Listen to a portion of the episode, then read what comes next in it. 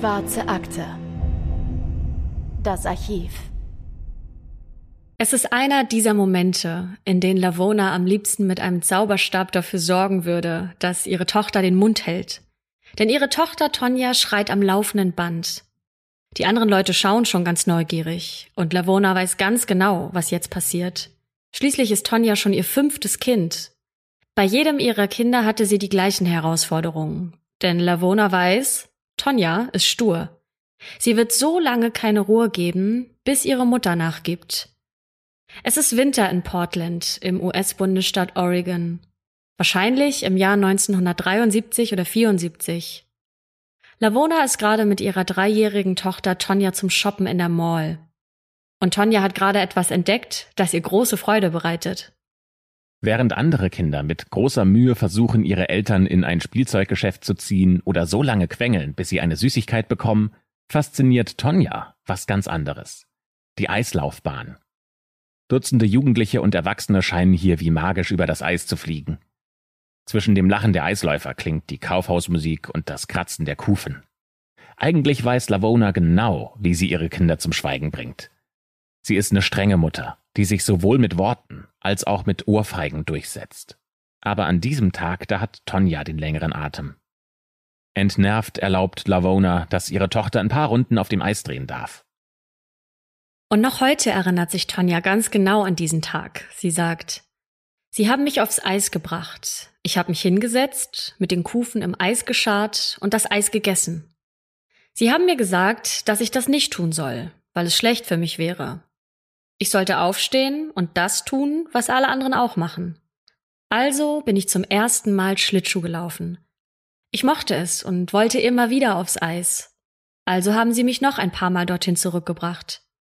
Ich habe schon damals gesagt, dass ich das für immer machen möchte ich habe Eislaufen im Fernsehen angeschaut und habe den größeren Kindern beim Training zugesehen. Damals habe ich gesagt, ich will bei den Olympischen Spielen die Goldmedaille gewinnen. Meine Familie hat nicht an mich geglaubt. Die haben nur gesagt, Tonja, dir ist schon bewusst, dass du erst drei Jahre alt bist. Diese Familie, die sollte sich allerdings irren. Einige Jahre später fährt Tonja tatsächlich zu den Olympischen Spielen. Der Weg dorthin, der ist allerdings hart und steinig und ihre Karriere, die endet mit einem der größten Skandale, die sich jemals in der Sportwelt abgespielt haben. Zwischen der dreijährigen Tonja, die gerade ihre ersten Schritte aufs Eis legt, und der Tonja, die Jahre später um Medaillen kämpft, da liegen einige Gewalttaten, mögliche Verschwörungen und sportliche Krimis. Und damit willkommen zurück zur schwarzen Akte. Mein Name ist Christopher. Und ich bin Anne. Hallo. Wie gerade schon aus dem Zitat entnommen, kann sich die Familie von Tonja nicht vorstellen, dass sie eines Tages in einem hübschen Kleid und mit einer Schleife im Haar zu Mozart-Musik vor einem Millionenpublikum Sprünge auf dem Eis macht.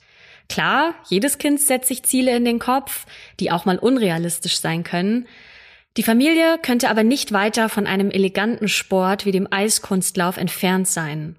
In Amerika werden Menschen wie Tonja und ihre Familie auch boshaft Trailer Park Trash genannt. Das ist eine ziemlich herablassende Bezeichnung für Menschen, die sich kein eigenes Haus leisten können und stattdessen in einem Wohnwagen leben müssen. Tonjas Mutter Lavona, die arbeitet als Kellnerin. Damit verdient sie gerade genug Geld, um die Familie über Wasser zu halten. Ihr Vater hat früher als Elektriker gearbeitet, der hat dann aber seinen Job verloren und kann nur mit Gelegenheitsjobs zum Einkommen beitragen. Die Familie hat wenig Geld, deswegen ziehen sie häufig um, und manchmal wohnen sie tatsächlich in einem Wohnwagen, der bei Freunden in der Einfahrt steht. Oder sie finden kleine Wohnungen, die sie allerdings nach kurzer Zeit wieder wechseln müssen. Die einzige Konstante im Leben von Tonja ist das Eislaufen. Ihre Mutter hat eine Trainerin für sie gefunden. Das kann sich die Familie eigentlich kaum leisten und zusätzlich hat die Familie mit einigen Rückschlägen zu kämpfen, die auch finanziell schwierig zu verkraften sind. Tonja kann sich daran erinnern, dass ständig bei ihnen eingebrochen wurde. In dem Buch The Tonja Tapes erzählt Tonja, dass für das Training eine Frau aufgekommen ist und die hat die ganzen Kosten übernommen. Aber wer genau das ist, das wollte sie dann nicht sagen. Tonja jedenfalls ist ganz anders als all die anderen Mädchen, mit denen sie das Eislaufen lernt. Diese Mädchen, die kommen aus reichen Familien, die interessieren sich für Musik oder lieben es zu lesen. Tonja aber liebt zum Beispiel Spielzeugautos. Und dafür hasst sie es, die engen Eislaufkleider anzuziehen oder sich die Haare für einen Wettkampf zurechtzubinden. Tonja liebt es, mit ihrem Vater auf Hasenjagd zu gehen. Sie erinnert sich an einen ganz besonderen Ausflug mit ihrem Vater. Da hat er nämlich zu ihr gesagt, wir dürfen nicht auf die Blätter oder Zweige treten, denn das macht Krach. Die kleine Tonja hat diesen Hinweis auch sehr ernst genommen und ihr Vater musste sich immer wieder nach ihr umdrehen, um zu gucken, ob sie dann noch hinter ihm ist, denn von diesem Moment an konnte er sie nicht mehr hören. Tonja erzählt darüber, ich kann mich daran erinnern, dass wir in den Wald gegangen sind, und als er sich einmal umgedreht hat, um zu schauen, ob ich noch da bin, da ist er auf einen großen Zweig getreten und hat ihn zerbrochen. Ich habe ihn angeschaut und gesagt, Daddy, sch. Er hat gekichert, hat sich umgedreht und ist weitergelaufen. Aber er konnte mich dann wieder nicht mehr hören. An dieser Szene kann man schon erkennen, wie geschickt die kleine Tanja ist, denn sie kann über den Waldboden springen und ihrem Vater folgen, der mit großen Schritten vorausgeht, ohne selbst ein Geräusch zu verursachen. Und dieses Geschick zeigt sich auch später beim Training auf dem Eis, denn im Vergleich zu allen anderen Mädchen, mit denen Tanja trainiert, zeigt sie ein unfassbares Talent. Schon bei den ersten Versuchen auf dem Eis kann ihre Trainerin erkennen, wie leicht es dem Mädchen fällt, das Gleichgewicht auf den Schlittschuhen zu halten. Schon im Alter von vier Jahren gewinnt Tonja ihren ersten Wettkampf und Mutter Lavona ist sowas wie ihre Managerin. Sie bringt Tonja zu jedem Training und beobachtet auch von der Seitenlinie ganz genau, wie sich ihre Tochter schlägt. Ganz typisch für Lavona ist die Zigarette im Mund und auch eine Thermoskanne, die sie immer mit dabei hat, an guten Tagen ist die Thermoskanne zu einer Hälfte mit Kaffee gefüllt und die andere Hälfte hat sie mit Brandy aufgefüllt. An schlechten Tagen besteht die Mischung aus zwei Dritteln Brandy und einem Drittel Kaffee. Lavona ist Alkoholikerin. Die Stimmung zwischen Tonja und ihrer Mutter, die ist meistens auch sehr angespannt. Tonja behauptet zum Beispiel, dass ihre Mutter sie immer wieder als zu fett beschimpft hätte. Wenn Tonja nicht gut trainiert und das Training beenden möchte, dann ruft Lavona vom Rand der Eisfläche sowas wie Ich bezahle dafür, dass du Schlittschuh läufst, also läufst du. Oder sie schickt ihre Tochter ohne Abendessen ins Bett. Aber es bleibt nicht bei diesen verbalen Attacken. Denn Tonja erzählt weiter, ich wusste nie, ob ich im nächsten Moment eine Ohrfeige von ihr bekommen würde. Es gab so viele Momente, in denen meine Mutter sauer auf mich war, weil ich nicht gut genug auf dem Eis war.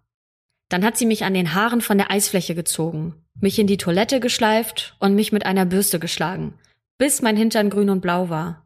Sie hat das vor den Augen von allen Menschen gemacht, die in der Eishalle waren. Sie war sehr, sehr gemein. Meine Trainerin hat sich immer wieder eingeschaltet, aber meine Mutter hat gesagt, sie soll sich um ihren eigenen Kram kümmern und mir beibringen, wie man gut im Eis laufen wird. Mein Vater hat mich immer unterstützt. Er hat mich sehr geliebt.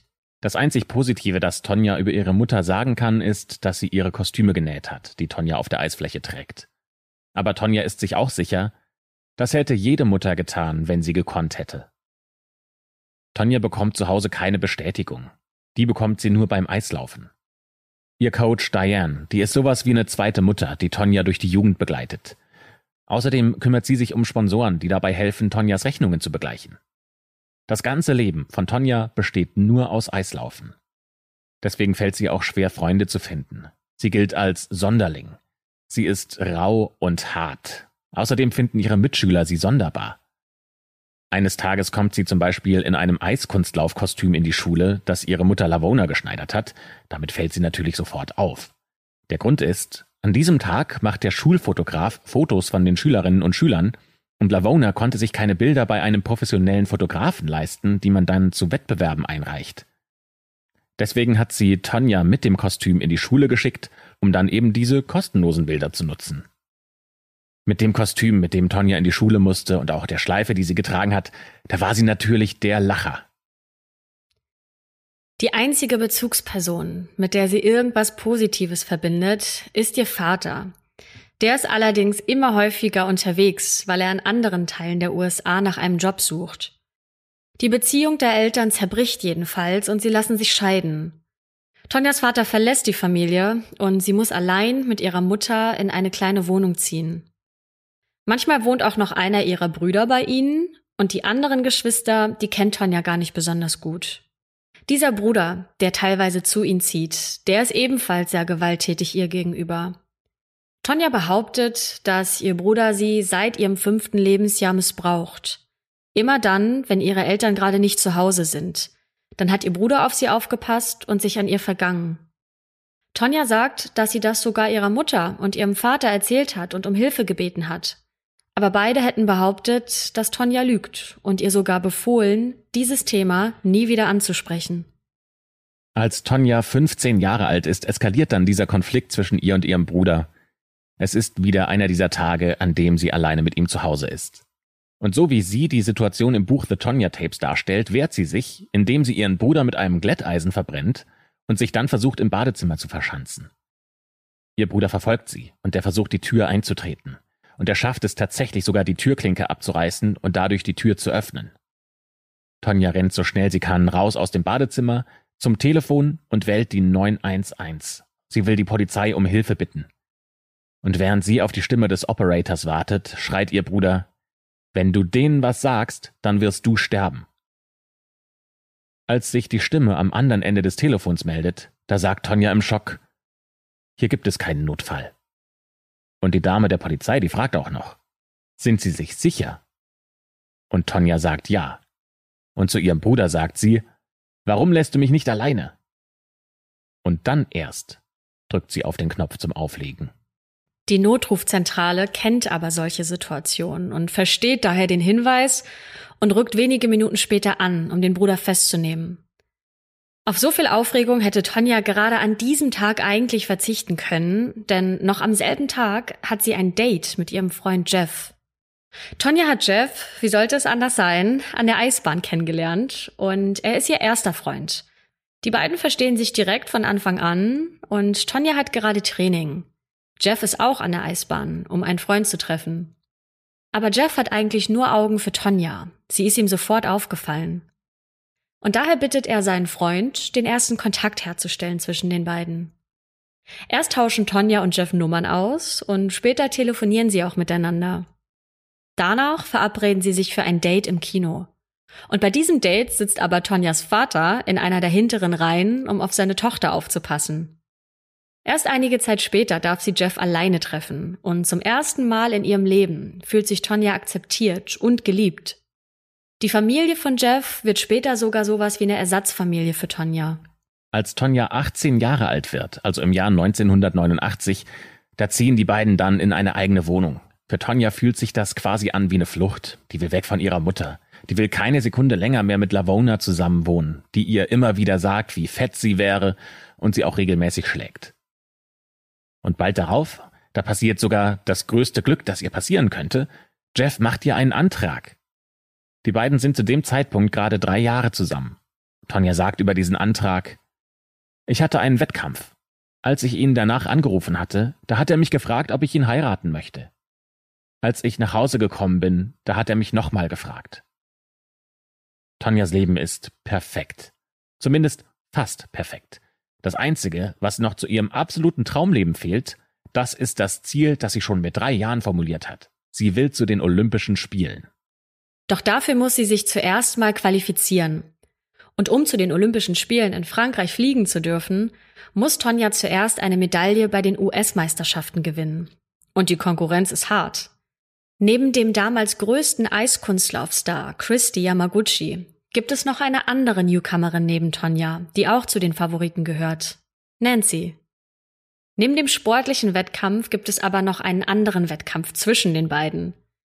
Diesen Wettkampf kann man allerdings nicht sehen, der ist eher subtil. Denn es geht den beiden darum, wer die bessere Cinderella-Story liefern kann. Denn auch Nancy hat es aus armen Verhältnissen nach ganz oben geschafft. Die beiden verbindet so einiges. Nicht nur, dass sie aus ja nicht besonders privilegierten Verhältnissen kommen, sondern auch, dass sie versuchen, den Eiskunstlaufsport zu revolutionieren. Tonja auf der einen Seite ist eine Rebellin. Die hält sich einfach nicht an die gängigen Konventionen der Szene und statt zum Beispiel zu klassischer Musik zu laufen, läuft sie zu Rock- und Metal-Songs. In ihrer Freizeit geht Tonja jagen und schraubt an Autos, ihre Haare sind wild, wenn sie aufs Eis geht ja, und vor den Wettkämpfen oder auch bei Terminen außerhalb der Eisfläche wird Tonja immer wieder dabei erwischt, wie sie eine Zigarette raucht oder Alkohol trinkt. Und das, obwohl sie an einer Asthmaerkrankung leidet. Tonja beteuert, dass sie nur ganz, ganz selten geraucht hätte und das Asthma käme auf gar keinen Fall vom Rauchen. Aber natürlich, je erfolgreicher Tonja im Eiskunstlauf wird, desto präsenter wird dieses Thema und desto größer werden diese Skandale gehypt. Tonja passt definitiv nicht in das klassische Bild, das sich der Eiskunstlaufverband von einer ihrer prominentesten Vertreterinnen wünscht. Sie wird mehrfach im Laufe ihrer Karriere ermahnt, dass sie ihr Verhalten ändern müsste, wenn sie denn Top-Noten von Wertungsrichtern erhalten will. Ja, und auch Nancy ist keine klassische Eiskunstläuferin. Sie hat schon als Kind damit begonnen, im Winter mit ihren Brüdern gemeinsam Eishockey zu spielen. Nancy mochte die Power und die Härte dieses Sports. Im Alter von sechs Jahren begann sie dann aber mit dem Eiskunstlauf. Warum? Das weiß sie auch heute nicht mehr so genau. Ihre Familie jedenfalls kann sich diesen Sport kaum leisten. Etwa 50.000 Dollar pro Jahr kostet es, diese Karriere als Eiskunstläuferin zu fördern. Dazu gehören beispielsweise Trainingsstunden, die Kleidung, Schlittschuhe. Ein Paar kostet beispielsweise um die 800 Dollar, die Choreografien, Musik und Reisekosten. Und um dieses Geld aufzutreiben, nimmt ihr Vater sogar einen zweiten Job an. Er ist dann nur abends zum Essen anwesend, weil er so viel arbeiten muss. Nach einem kurzen Verschnaufsmoment muss er dann wieder zu seinem nächsten Job. Nancy hat deswegen auf jeden Fall auch ein schlechtes Gewissen, aber ihre Familie tut wirklich alles dafür, dass sie als Eiskunstläuferin erfolgreich sein und ihren Traum leben kann. Ihre Eltern machen Nancy auch keinen Druck, auch wenn die Karriere ihrer Tochter für sie große Einschnitte in ihrer Lebensqualität bedeutet. Nancy sagt, meine Eltern haben mir nie gesagt, wie großartig ich als Eiskunstläuferin sein würde oder dass ich es nicht zu den Olympischen Spielen schaffen würde, wenn ich nicht zum Training gehe. Aber sie waren immer ehrlich, dass die Trainingsstunden mit Geld bezahlt wurden, das wir nicht unnötig ausgeben können, und dass es unnötig teuer für sie ist, wenn ich nicht zum Training gehe, nur weil ich keine Lust habe. Wenn mein Dad die nächsten zehn Wochen Training bezahlt hatte, dann hat er erwartet, dass ich diese zehn Wochen auch ins Training gehe. Danach könnte ich auch aufhören, wenn ich wollte, hat er gesagt. Diese Haltung der Eltern, die weckt in Nancy Ehrgeiz. Natürlich wacht sie manchmal auf und hat keine Lust, frühmorgens vor der Schule ins Training zu gehen. Aber selbst in solchen Situationen, da schafft sie es, sich selbst zu motivieren. Ja, und es gibt noch eine weitere Gemeinsamkeit zwischen Tonja und Nancy. Denn ähnlich wie Tonja findet auch Nancy als Jugendliche nur schwer Freunde. Bei ihr liegt es vor allem daran, dass sie von der Schule so viele Privilegien bekommt. Denn Nancy darf beispielsweise später zur Schule kommen und darf dann aber auch früher aus dem Unterricht gehen. Ständig bekommt sie eine Extrawurst und darf Ausnahmen für sich beanspruchen. Und, das könnt ihr euch vorstellen, das kommt bei den Mitschülern und Mitschülerinnen natürlich nicht besonders gut an. Außerdem sieht sie mit 16 Jahren noch so aus, als wäre sie zwölf. Das macht es für sie zusätzlich schwierig, Anschluss in ihrer Altersgruppe zu finden. Die Bestätigung findet Nancy im Sport. Mit nur zehn Jahren gewinnt sie ihren ersten Wettkampf. Die Preisverleihung verpasst sie allerdings. Denn sie verbringt die Zeit viel lieber auf einer Schaukel, als die Medaille entgegenzunehmen. Und genau diese Haltung zieht sich auch durch ihre ganze Karriere. Ihr geht es nicht um den Glamour und die Eleganz, die sich wie ein roter Faden durch den Eiskunstlaufsport zieht. Für Nancy steht die Athletik im Vordergrund. Sie möchte spektakuläre Sprünge zeigen, die schwierigsten Figuren tanzen und durch Kraft und hartes Training ihren Körper dazu bringen, die Schwerkraft auf dem Eis zu überwinden. Ja, und diese beiden Frauen, die wir euch jetzt vorgestellt haben, die kämpfen gegeneinander bei den US-amerikanischen Meisterschaften im Eiskunstlauf. Die kommen beide aus ärmlichen Verhältnissen, beide haben sich durch den Sport nach oben gearbeitet und beide bringen eine neue Note in den Sport. Diese beiden jungen Frauen treten gemeinsam seit 1988 bei Meisterschaften an. Und beide gelten als Top-Talente, als zukünftige Olympiasiegerinnen. Aber nur eine von beiden kann neben den sportlichen Erfolgen auch die Zuneigung des Publikums gewinnen. So funktioniert halt der Sport in Amerika. Die Medien, die sind immer auf der Suche nach der nächsten Heldengeschichte und nur eine von beiden kann die schreiben. Aber Tonja, die hat ein Ass im Ärmel. Denn Tonja beherrscht einen Sprung, den noch nie eine Frau zuvor in einem offiziellen Wettbewerb gezeigt hat. Das ist der dreifache Achsel. Und bei den US-Meisterschaften im Jahr 1991, da ist es der Plan von Tanja, diesen Sprung zu zeigen. Damit will sie sich auf den ersten Platz katapultieren. Sie steht bei diesen Meisterschaften in einem türkisfarbenen Dress auf dem Eis und sie nimmt ihre Anfangspose ein. Nach den ersten Klängen der Musik ist klar, dass sie nicht zu klassischer Musik laufen wird. Ganz im Gegenteil, im Hintergrund, da ertönt das Theme von Batman. Tonja beginnt ihre Vorstellung mit tänzerischen Elementen, gefolgt von einer Pirouette. Der erste Sprung zum Aufwärmen quasi. Diesen Sprung haben schon einige Frauen auf dem Eis gezeigt. Aber der zweite Sprung, das ist schon der dreifache Achsel. Dafür fährt Tonja rückwärts an, dreht sich dreieinhalb Mal um die eigene Achse und landet wieder elegant auf dem Eis. Tonja hat den Sprung gestanden. Und noch während ihrer Performance reißt sie die Hände nach oben, um zu jubeln.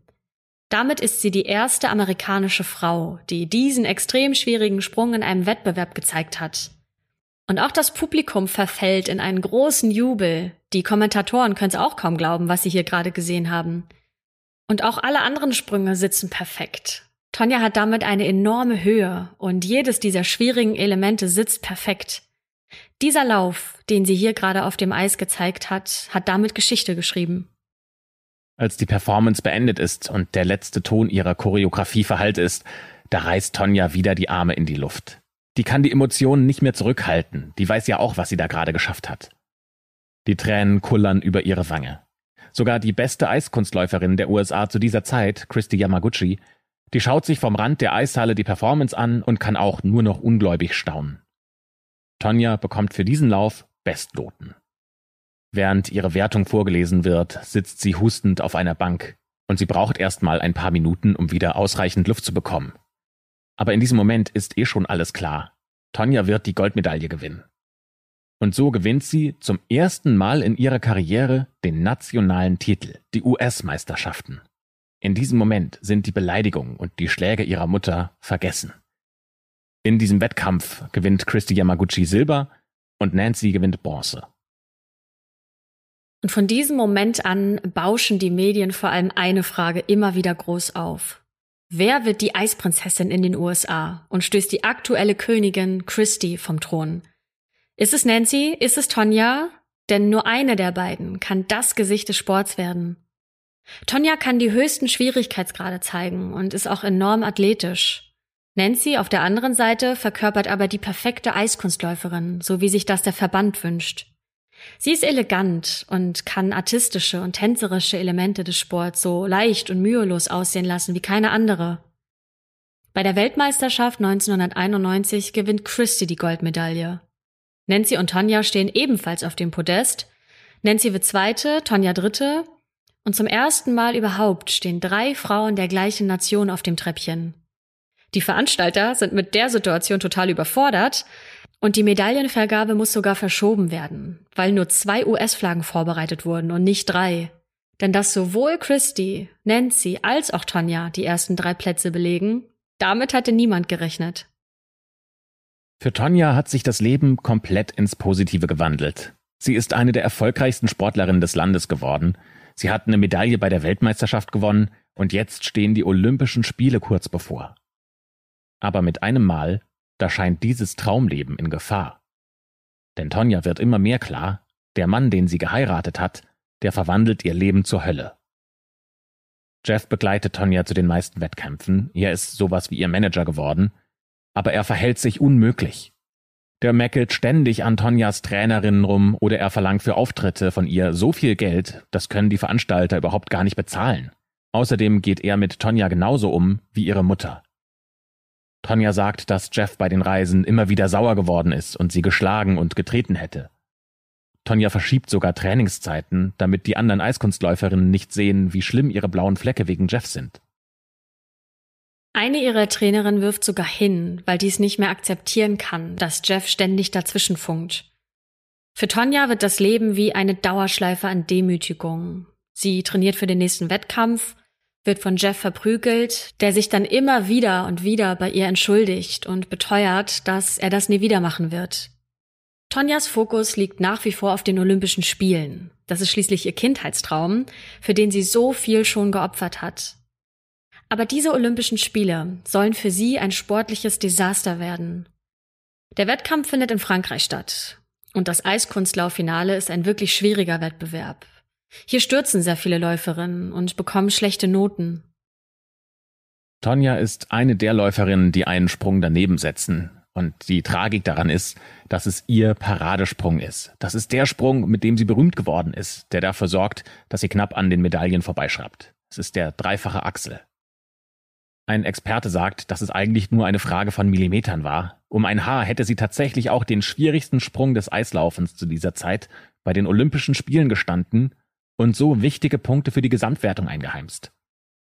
Der Sprung sieht von Anfang an eigentlich ziemlich gut aus. Sie springt hoch ab Sie landet dann auf einem Fuß und in der Weiterdrehung des Sprungs, da verliert sie das Gleichgewicht und landet auf dem Eis.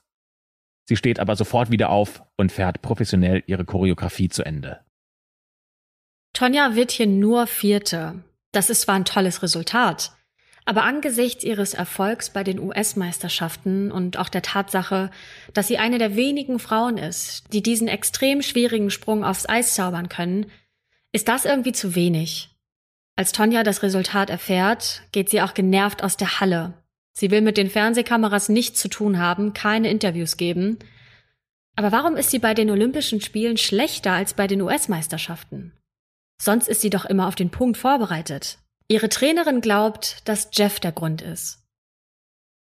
Seinetwegen ist Tonja auch erst auf den letzten Drücker nach Frankreich gereist, denn sie wollte Jeff nicht für längere Zeit verlassen und war wohl der Meinung, dass sie die Medaille irgendwie im Vorbeigehen gewinnen kann. Ihrer Trainerin hat Tonja dann bei einer der Übungsstunden auf dem Eis in Frankreich gesagt, dass sie sich irgendwie nicht gut fühlt. Und für ihre Trainerin ist das auch kein Wunder, denn Tonja hat den Jetlag einfach komplett unterschätzt. Damit haben die amerikanischen Medien ihre Stars gefunden, ihre Heldin. Und Tonja ist die Amerikanerin, die am schlechtesten abschneidet. Das heißt für sie, der vierte Platz reicht nicht, um lukrative Werbeverträge angeboten zu bekommen. Sie kann nicht genug Geld verdienen, um nur vom Eislaufen zu leben. Daher muss Tonja nach den Olympischen Spielen in einem Burgerladen die Frühschicht übernehmen, um ihre sportliche Karriere weiter finanzieren zu können. Und Nancy auf der anderen Seite, die bekommt den Ruf der Eisprinzessin. Ein Eiskunstlaufexperte sagt über Tonja, das Problem an diesem vierten Platz, Sie hat nicht realisiert, dass sie nicht wegen der Punktrichtern so knapp an der Medaille vorbeigeschrammt ist, sondern dass die Gründe für ihr Scheitern nur bei ihr selbst liegen. Dieses Talent war vergeudet. Und Tonja sagt selbst über die Zeit, ich hatte Probleme zu Hause. Manchmal kann man sich nicht selbst an den Rat halten, den man sich selbst geben würde. Und der Rat, den sie sich heute geben würde, der ist natürlich, trenn dich von Jeff, der Typ tut dir nicht gut. Ja, und diese Trennung hatte Tonja eigentlich auch schon längst geplant. 1991 hat sie bereits die Scheidung eingereicht und sie erwirkt sogar ein Kontaktverbot gegenüber Jeff. Aber der hält sich nicht dran. Im September 1991 trifft sich Tonja mit einer Freundin in einer Bar und gegen 21.30 Uhr kommt sie dann wieder nach Hause. Als sie in ihrem Apartment ankommt, da bemerkt sie, dass ihre Handtasche fehlt. Jemand muss also eingebrochen sein und diese Tasche mitgenommen haben. Und plötzlich klingelt das Telefon. Es ist Jeff und er sagt, ich bin hier, jetzt. Tonja bekommt total Panik und will wegrennen, aber noch bevor sie die Chance hat, überhaupt zu verschwinden, taucht Jeff auch vor ihrer Wohnung auf. Der Streit zwischen den beiden eskaliert ohne Vorwarnung und Jeff fuchtelt mit einer Waffe vor ihrem Gesicht rum. Er droht sie zu erschießen, und dann hält er sich die Waffe vor den Kopf und droht damit, sich selbst zu erschießen. Und Tonja ruft, mach das nicht, sei nicht dumm, schieß nicht, leg einfach die Waffe hin. Tonja will einfach nur weg. Sie bittet Jeff darum, die Waffe wegzulegen. Sie geht raus aus dem Apartment. Sie will zu ihrem Motorrad und dann hört sie einen Schuss. Tonja sagt, etwas hat mich am Kopf getroffen. Ich bin auf den Boden gefallen. Ich habe geblutet. Menschen sind gekommen. Er hat auf alle die Waffe gerichtet und ihnen gesagt, dass sie mich in Ruhe lassen sollen. Ich hab geschrien, ich hatte solche Schmerzen. Er hat mich in seinen Truck geschleppt. Die Leute haben versucht, ihn aufzuhalten, aber er hatte die Waffe auf sie gerichtet. Ja, Jeff schafft es tatsächlich, Tonja in sein Auto zu verfrachten und dann mit ihr davonzufahren. Dabei ignoriert er jede Ampel. Der will einfach nur weg. Und Tonja weiß nicht, was sein Plan ist. Aber zum Glück ist die Polizeistation nur wenige Straßen von Tonjas Apartment entfernt. Ein Streifenwagen holt das Auto von Jeff schon bald ein. Werbung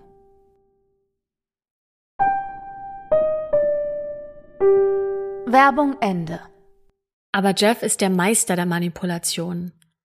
In einem Moment, in dem die Beamten nicht aufpassen, da faucht er Tonja an und sagt, du sagst ihnen besser, es war ein Unfall, sonst bringe ich dich um. Und Tonja fragt sich auch heute noch, was hätte sie denn tun sollen? Klar hat sie den Polizisten gesagt, dass das ein Unfall war. Sie hat gesagt, die Pistole sei nur durch einen Zufall abgefeuert worden. Sie hat gesagt, dass sie nicht wusste, dass die Pistole geladen war. Diese Beziehung zwischen Tonja und Jeff wird auch zum Lieblingsthema der Boulevardpresse. Hätte es damals schon den Begriff Clickbait gegeben, dann würde dieser ihre Ehe perfekt beschreiben, denn jedes Magazin wusste, wenn wir über die Eheprobleme von Tonja schreiben, dann verkaufen sich unsere Hefte besser als je zuvor. Nach einem Vorfall wie diesem hätte wahrscheinlich jede Frau Jeff angezeigt und so viel Abstand wie möglich von ihm genommen. Ja, aber nicht Tonja, die macht genau das Gegenteil. Die kommt wieder mit Jeff zusammen und sie nimmt sogar die Scheidung zurück. Sie sagt, dass sie es nochmal mit Jeff probieren wollte und mit 150 Prozent Einsatz die Ehe retten will. Die Beziehung bleibt allerdings so wie zuvor auch. Jeff bessert sich kein bisschen. Tonja wird immer wieder von ihm geprügelt, immer wieder beschimpft er seine Frau. Tonja hält eine Mischung aus Angst und emotionaler Verbundenheit zu Jeff. Sie hat doch sonst niemand anderen, der ihr Stabilität im Leben gibt. Tonja sagt, ich habe vor Wettkämpfen alles getan, was ich konnte, um ihn glücklich zu machen und nicht von ihm geschlagen zu werden. Nancy auf der anderen Seite, die lebt das Leben, das sich Tonja immer gewünscht hat. Nancy ist beliebt, sie bekommt Paraden in ihrer Heimatstadt und die Stadt ist stolz auf ihre Olympionikin. Die bekommt lukrative Werbeverträge und sie wird sogar für Modemagazine in schicken Kleidern fotografiert. Nancy ist überall zu sehen und wahnsinnig beliebt. Kurz gesagt, Nancy lebt das Leben, das Tonja sich erträumt hat.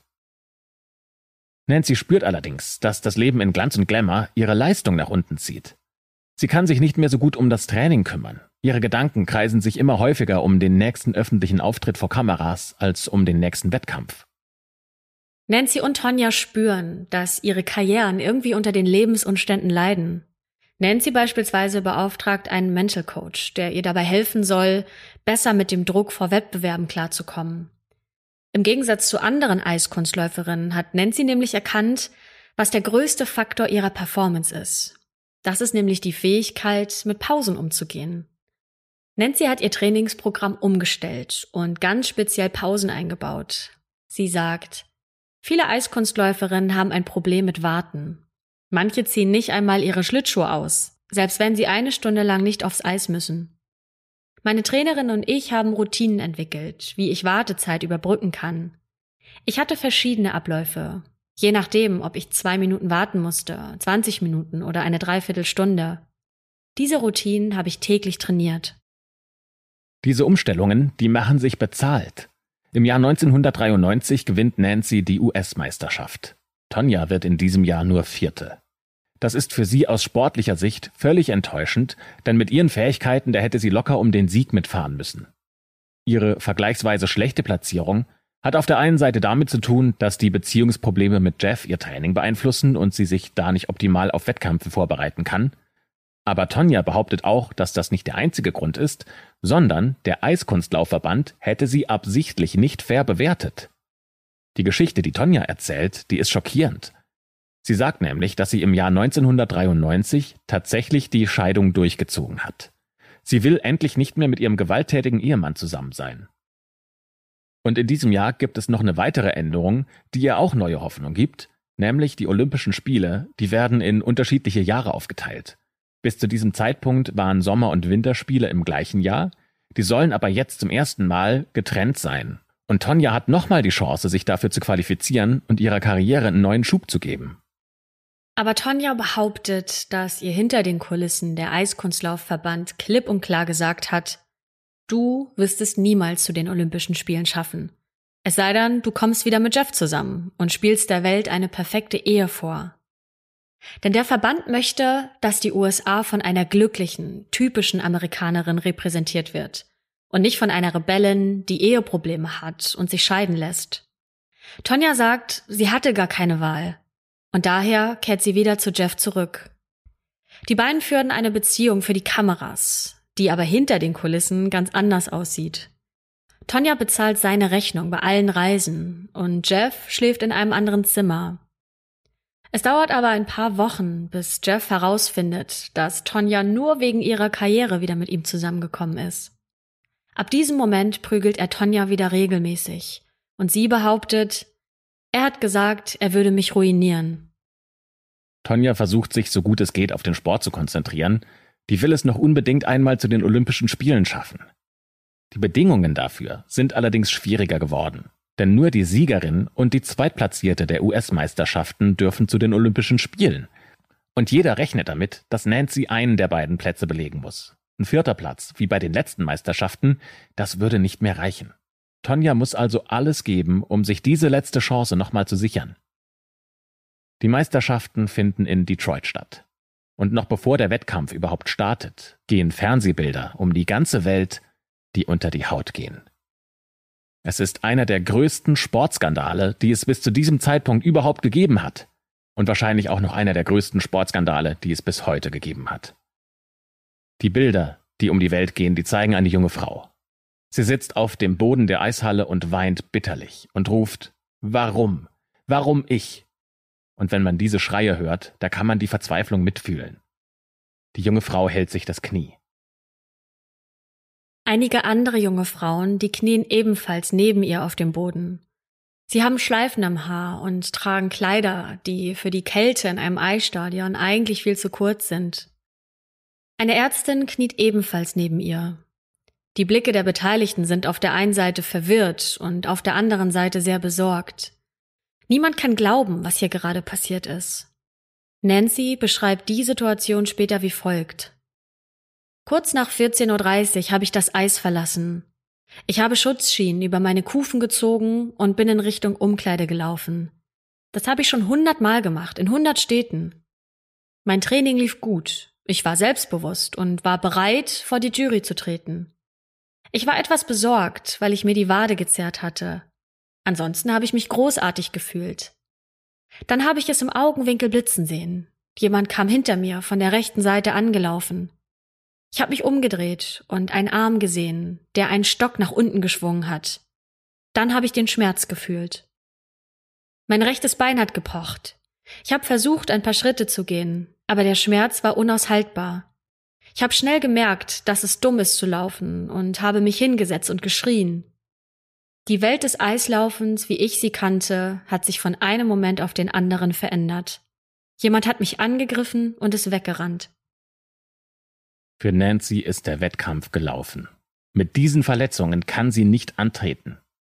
Es dauert ein paar Stunden, bis sie das selbst realisiert hat. Aber sie hat Glück, es sind nur schwere Prellungen, aber diese Prellungen, die werden sie trotzdem ein paar Wochen außer Gefecht setzen. Zumindest sind aber die Knochen, das Gelenk und die Bänder unbeschadet, also sie muss keine Angst haben, dass ihre Karriere jetzt beendet wäre. Trotzdem, die Chance auf den Titel und ja damit auch die verbundene Qualifikation für die Olympischen Spiele die ist erstmal dahin. Die US-Meisterschaft verläuft ansonsten unspektakulär. Ohne große Konkurrenz gewinnt Tonja den Wettkampf. Aber natürlich ist der Angriff auf Nancy das Gesprächsthema überhaupt. In den Tagen nach den US-Meisterschaften macht dann auch ein Gerücht die Runde, wer denn der mögliche Täter sein könnte. Das Mastermind hinter diesem Anschlag soll nämlich Jeff sein. Und Tonja soll ebenfalls tief in diesem Skandal drinstecken. Denn ohne Nancy steigen ihre Chancen massiv, dass sie sicher einen der ersten beiden Plätze belegt und so zu den Olympischen Spielen fahren kann. Dann wäre sie die Eisprinzessin. Sie wäre die Eiskunstläuferin, die die Werbedeals bekommt, die im Fernsehen zu sehen ist und die Paraden bekommt. Dann wäre sie America's Darling und nicht Nancy. Tonja selbst sagt, dass das Quatsch ist, dass sie zum Zeitpunkt des Angriffs im Hotelzimmer gewesen wäre und geschlafen hätte. Und dass sie dann geweckt wurde und auch erst in diesem Moment erfahren hat, was mit Nancy passiert ist. Tonja ist auch nicht wirklich verwundert, dass so etwas passiert ist, denn sie selbst hat schon eine ähnliche Situation durchgemacht. Vor einem Wettkampf hätte nämlich mal eine unbekannte Person in der Arena angerufen, in der dieser Wettkampf stattfindet, und gesagt, wenn Tonja auftritt, dann wird sie erschossen. Der Verband wollte daraufhin Tonja aus dem Wettbewerb nehmen, aber Tonja hat darauf bestanden, trotzdem ihre Choreografie zu zeigen. Bei Tonja klingt das irgendwie so, als ob jeden Tag irgendwo eine Todesdrohung oder ein körperlicher Angriff auf sie warten würde. Aber sie ist dann doch nicht ganz so cool, wie es scheint. Denn Tonja gibt zu, dass der Angriff auf Nancy sie bei den US-Meisterschaften ziemlich beunruhigt hat. Sie sagt, das war total komisch. Ich habe die ganze Zeit nur darauf gewartet, dass jemand anderes genauso verletzt wird wie Nancy. Ich hatte Angst, dass ich das Opfer sein könnte. In den Wochen nach dem Attentat auf Nancy, da verdichten sich auch die Hinweise, wer dafür verantwortlich war. Der Täter soll Tonjas Bodyguard gewesen sein. Und Tonja wiederum behauptet, dass dieser Typ niemals für sie gearbeitet hätte. Er wäre ein Freund von Jeff, der mit bei den Wettkämpfen war. Aber auch Tonja soll involviert sein. Zu diesem Zeitpunkt ist Tonja eine der meistgehassten Personen Amerikas und sie selbst geht in die Offensive. Auf einer Pressekonferenz sagt sie, dass sie nichts mit dieser Sache zu tun hat. Aber sie habe Dinge mitbekommen, die sie nicht sofort dem Verband gemeldet hat, und dafür würde sie sich auch entschuldigen. Was genau sie gewusst hat, das lässt sie offen. Aber dem FBI hält sie Informationen zurück. Den wahren Grund dafür enthüllt Tonja erst in ihrem Buch 2008. Tonja erzählt in dem Buch, wie sie unter Druck gesetzt wurde. Sie schreibt, Jeff und zwei andere Typen, die ich nicht sehen konnte und die in einem anderen Auto waren, haben mich in die Berge gefahren, mir eine Pistole an den Kopf gehalten und sich an mir vergangen. Erst hat Jeff nur zugeschaut, dann hat er beschlossen, es ebenfalls zu tun. Sie haben gesagt, wenn ich nicht genau das tue, was sie sagen, dann werden sie mich ausschalten. Sie haben mir vorgegeben, was ich dem FBI sagen soll. Sonst müsste ich sterben. Ich wünschte, sie hätten abgedrückt. Ja, das erklärt, warum Tonja nicht die ganze Wahrheit gesagt hat oder nicht alles, was sie wusste. Das FBI wiederum setzt ja aber auch Tonja unter Druck. Und das FBI sagt, wenn Tonja nicht aussagt, dann würde sie sich der Strafvereitelung schuldig machen und müsste ebenfalls ins Gefängnis. Tonja belastet dann Jeff und seine Freunde. Den Inhalt der genauen Aussage, den haben wir allerdings nicht herausgefunden. Allerdings scheint das FBI mit diesen Aussagen und dieser Anschuldigung nicht besonders sensibel umgegangen zu sein, oder vielleicht handelt es sich um Ermittlungstaktik. Aber Jeff findet ziemlich schnell heraus, dass Tonja gegen ihn ausgesagt hat, und Nancy wiederum bekommt vom FBI die Aussage zu hören, dass Tonja ziemlich sicher an der Tat beteiligt wäre. Die Ermittlungen in diesem Fall verlaufen ungewöhnlich schnell. Es dauert nur ein paar Tage, bis das FBI herausfindet, dass tatsächlich Freunde von Jeff schuldig sind, dass die diesen Anschlag geplant haben. Dafür müssen sie nicht mal lange nach Beweisen suchen, denn die Gruppe hat bei jedem Schritt Spuren hinterlassen, die sich schnell wie ein Puzzle zusammensetzen lassen. Eine Journalistin sagt sogar, dass diese Spuren so groß wie der Grand Canyon waren. Dazu gehören unter anderem Flugtickets nach Detroit und auch zum Trainingsort von Nancy, die diese Männer auf ihre eigenen Namen gebucht hätten, Kreditkartenrechnungen und auch Telefonverbindungen, die klar machen, diese Männer sind schuldig. Ja, und falls das noch nicht reichen sollte, es gibt sogar einen der Männer, der in einer Bar betrunken über diese Tat prahlt und sagt, dass er das getan hätte. Das FBI braucht auch gar nicht viel Mühe, um für Strafmilderungen Geständnisse aus den Männern zu locken. Dabei kommt heraus, wie dumm sich die Männer teilweise angestellt haben. Denn sie wollten Nancy eigentlich schon viel früher angreifen. Sie wollten Nancy im Vorfeld der Meisterschaften schon ausschalten. Aber sie haben sie einfach nicht gefunden. In einigen Quellen haben wir gelesen, dass sie Nancy mit dem Auto anfahren oder sie sogar umbringen wollten. Ein Mann postiert sich mit einem Wagen vor der Trainingshalle von Nancy und hat dann auf dem Parkplatz auf sie gewartet, bis sie rauskommt. Nur war Nancy zu diesem Zeitpunkt schon in Detroit, um sich auf die Meisterschaft vorzubereiten und gar nicht mehr in ihrer Heimat. Der Mann parkt das Auto alle 15 Minuten um, damit das Auto keine Aufmerksamkeit erregt. Allerdings wird er dabei von einer Überwachungskamera beobachtet.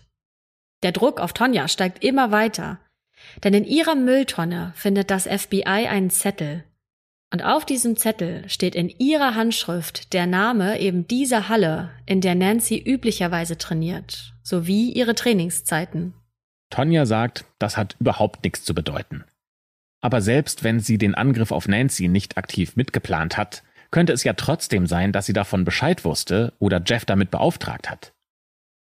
Der Eiskunstlaufverband jedenfalls findet, dass Tonja schuldig ist und erkennt ihr den Titel der US-Meisterschaft ab. Und mit dem Verlust des Titels kommt ja auch, dass sie nicht zu den Olympischen Spielen fahren dürfte.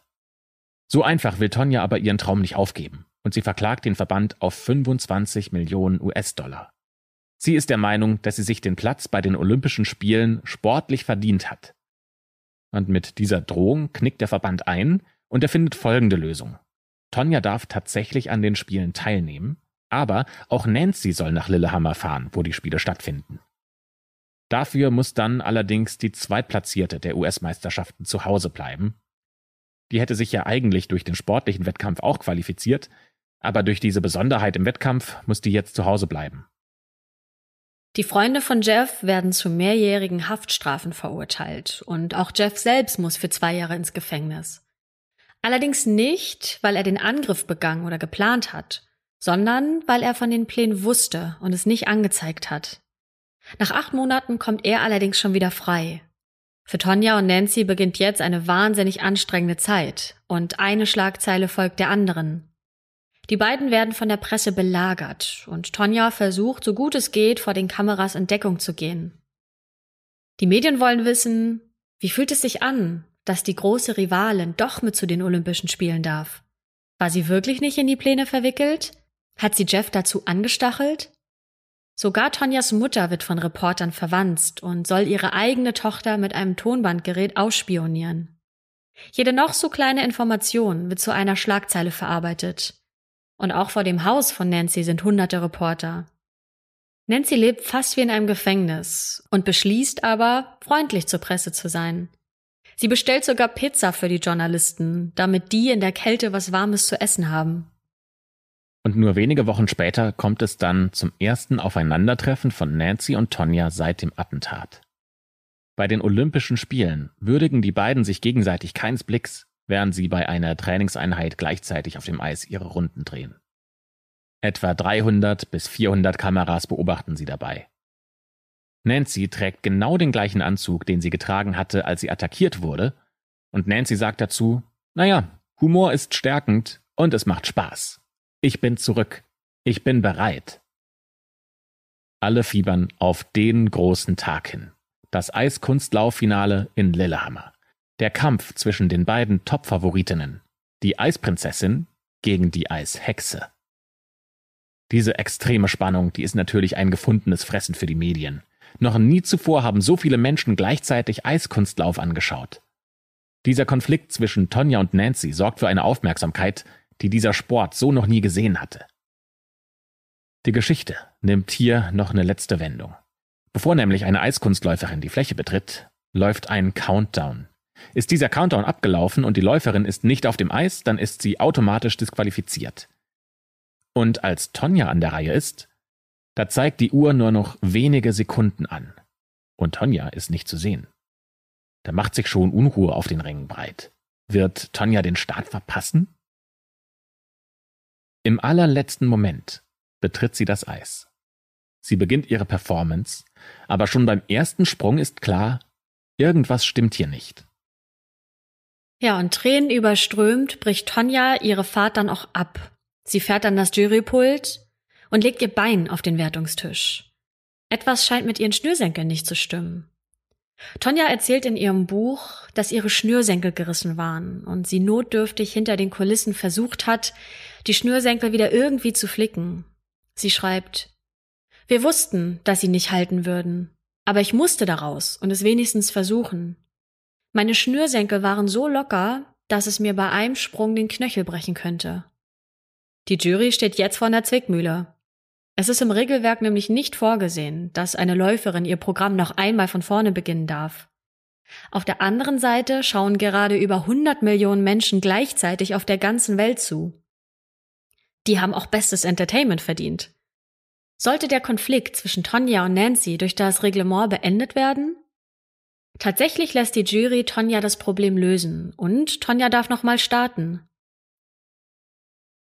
Ein Fehler in einem der beiden Läufe beendet jedoch Tonjas Titelträume. Am Ende belegt sie nur Platz 8. Tonja sagt es zwar nicht explizit, aber es schwingt in ihren Worten mit, dass sie sich vorstellen kann, dass hier ebenfalls Manipulation im Spiel sei. Sie hat schon hunderte Male ihre Schlittschuhe gebunden. Sie hat schon hunderte Wettkämpfe bestritten. Aber so ein Problem, das hatte sie noch nie. Und das ausgerechnet an dem Tag, an dem sie den wichtigsten Wettkampf gegen Nancy bestritt. Nancy wiederum, die performt wie noch nie in ihrem Leben zuvor. Ihr könnt euch diese Läufe auch auf YouTube anschauen. Ich bin ja selbst kein Fan von Eiskunstlauf und habe das noch nie wirklich gesehen. Aber in dem Moment, wenn man Nancy laufen sieht, da hält man den Atem an. Die landet einen Sprung nach dem anderen sicher auf dem Eis. Man kann das Publikum hören, wie es rhythmisch im Takt der Melodie klatscht. Und man sieht am Ende dieses Laufs, Nancy hat alles gegeben. Sie bedankt sich beim Publikum, umarmt ihre Eltern am Rande der Eisfläche und sie weiß, mit dieser Performance ist sie weit vorne mit dabei. Tatsächlich belegt sie Platz zwei und bekommt die Silbermedaille. Sie wird nur von einer jungen Ukrainerin geschlagen. Und so endet Nancy's Geschichte in einem Märchen. Die Eisprinzessin steht auf dem Siegerpodest. Und die Eishexe hat in den Augen der Presse ihre verdiente sportliche Strafe erhalten. Aber damit ist die Geschichte noch nicht beendet. Denn es folgt noch ein Prozess, der allerdings erst nach den Olympischen Spielen beginnt, in dem die Mittäterschaft von Tonja bei dem Attentat gegen Nancy geklärt werden soll. Tonja gesteht in diesem Prozess, dass sie Dinge wusste, die sie nicht an die Behörden übermittelt hat, die dieses Attentat möglicherweise verhindert hätten. Und daraufhin wird Tonja schuldig gesprochen. Sie wird verurteilt, und zwar zu Sozialstunden und zu einer Geldstrafe. Außerdem wird sie dazu gezwungen, aus dem Eiskunstlaufverband auszutreten, was zur Folge hat, dass sie nie wieder an einem Wettbewerb teilnehmen darf. Und damit wird Tonja alles genommen, was sie hat. Der Eiskunstlauf war schließlich ihr Leben und nur durch den Sport hat sie es geschafft, sich überhaupt aus der Armut rauszukämpfen. Nur weil sie den Sport hatte, konnte sie diese gewaltvolle Beziehung zu ihrer Mutter und auch ihrem Ehemann überstehen. Und das alles findet in diesem Moment ein abruptes Ende. Und noch dazu wird ihr der Titel der US-Meisterin aberkannt. Es ist schwierig zu beurteilen, ob Tonja wirklich Schuld an dem Attentat auf Nancy hatte. Je mehr man sich mit diesem Fall beschäftigt, desto mehr bekommt man das Gefühl, dass sich die Menschen, die Tonja nahestanden, einfach nur an ihr bereichern wollten. Alles, was Tonja wollte, war Anerkennung und das Gefühl, geliebt zu werden. Tonja tourt seit diesem Moment als prominente Teilnehmerin durch verschiedene Fernsehshows. Sie versucht irgendwie das Beste aus ihrem zweifelhaften Ruhm zu machen. Zum Beispiel hat sie erfolgreich an der amerikanischen Version des Promi-Boxens teilgenommen. Tonja und Nancy sollen sich aber noch einmal gegenüberstehen. Und es ist das letzte Mal, dass sie sich gesehen haben, zumindest das letzte Mal, von dem wir wissen. Das ist im Jahr 1998. In diesem Jahr befinden sich beide in einer Fernsehsendung, deren Konzept es ist, dass eine Person sich bei einer anderen Person entschuldigen will. Und wenn man sich das anschaut, ist das ziemlich unangenehm, denn Nancy weiß offensichtlich überhaupt nicht, was sie sagen soll, und Tonja bekommt auch nicht mehr Worte raus als tut mir leid. Ja, zwischen den beiden, da gibt es eigentlich nichts mehr zu sagen, und äh, mit dieser Fernsehsendung, da haben sich auch beide keinen Gefallen getan. Aber für Tonja ist damit das Thema abgehakt. Die sagt, ich habe mich schon so oft entschuldigt, dass sie meine Zeit nicht mehr wert ist. Nach ihrem Karriereende hat sich Nancy aus der Öffentlichkeit zurückgezogen. Sie hat eine kleine Familie gegründet mit drei Kindern und sie spricht mit ihren Kindern nicht über das, was ihr geschehen ist.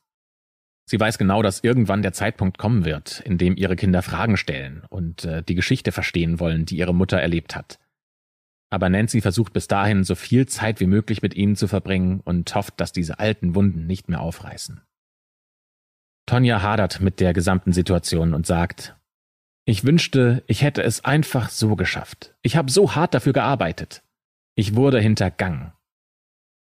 Und auch einer ihrer ehemaligen Manager ist sich sicher, ich glaube bis heute, dass Tonja keine Angst davor hatte, gegen Nancy anzutreten. Sie hat Nancy mehrfach geschlagen. Und sie war sich sicher, dass sie das noch immer konnte. Tonja war rau, aber sie war keine Kriminelle. Und damit endet der Fall der heutigen Folge, der spannende Krimi, der sich hier auf der Eisfläche zugetragen hat. Und für alle, die das nochmal bebildert sehen möchten, können wir euch auf jeden Fall den Film I, Tonya empfehlen. Der ist noch gar nicht so alt und den findet ihr auf dem, auf dem Streaming-Dienst eures Vertrauens. Ähm, den können wir auf jeden Fall empfehlen, nochmal anzuschauen. Wobei man wie immer auch sagen muss, dass nicht alle Details, die sich im echten Leben zugetragen haben, auch genauso im Film gezeigt werden. Also seid dann nicht irritiert, wenn einige Stellen anders sind, als wir euch das gerade erzählt haben. Das ist in Filmen und Serien ja meistens so, dass es zur Dramaturgie beiträgt, ein paar Details zu ändern. Das sei nochmal an dieser Stelle gesagt. Und wir hoffen, dass euch dieser Fall gefallen hat, dass ihr gerne zugehört habt und wir sind natürlich auch immer gespannt auf eure Reaktionen. Kanntet ihr die Geschichte schon? Was sagt ihr dazu? Wie viel Schuld kann man Tonja zuweisen? Schreibt uns das wie immer gerne auf Instagram unter dem dazugehörigen Posting. Da lesen wir das immer sehr gerne.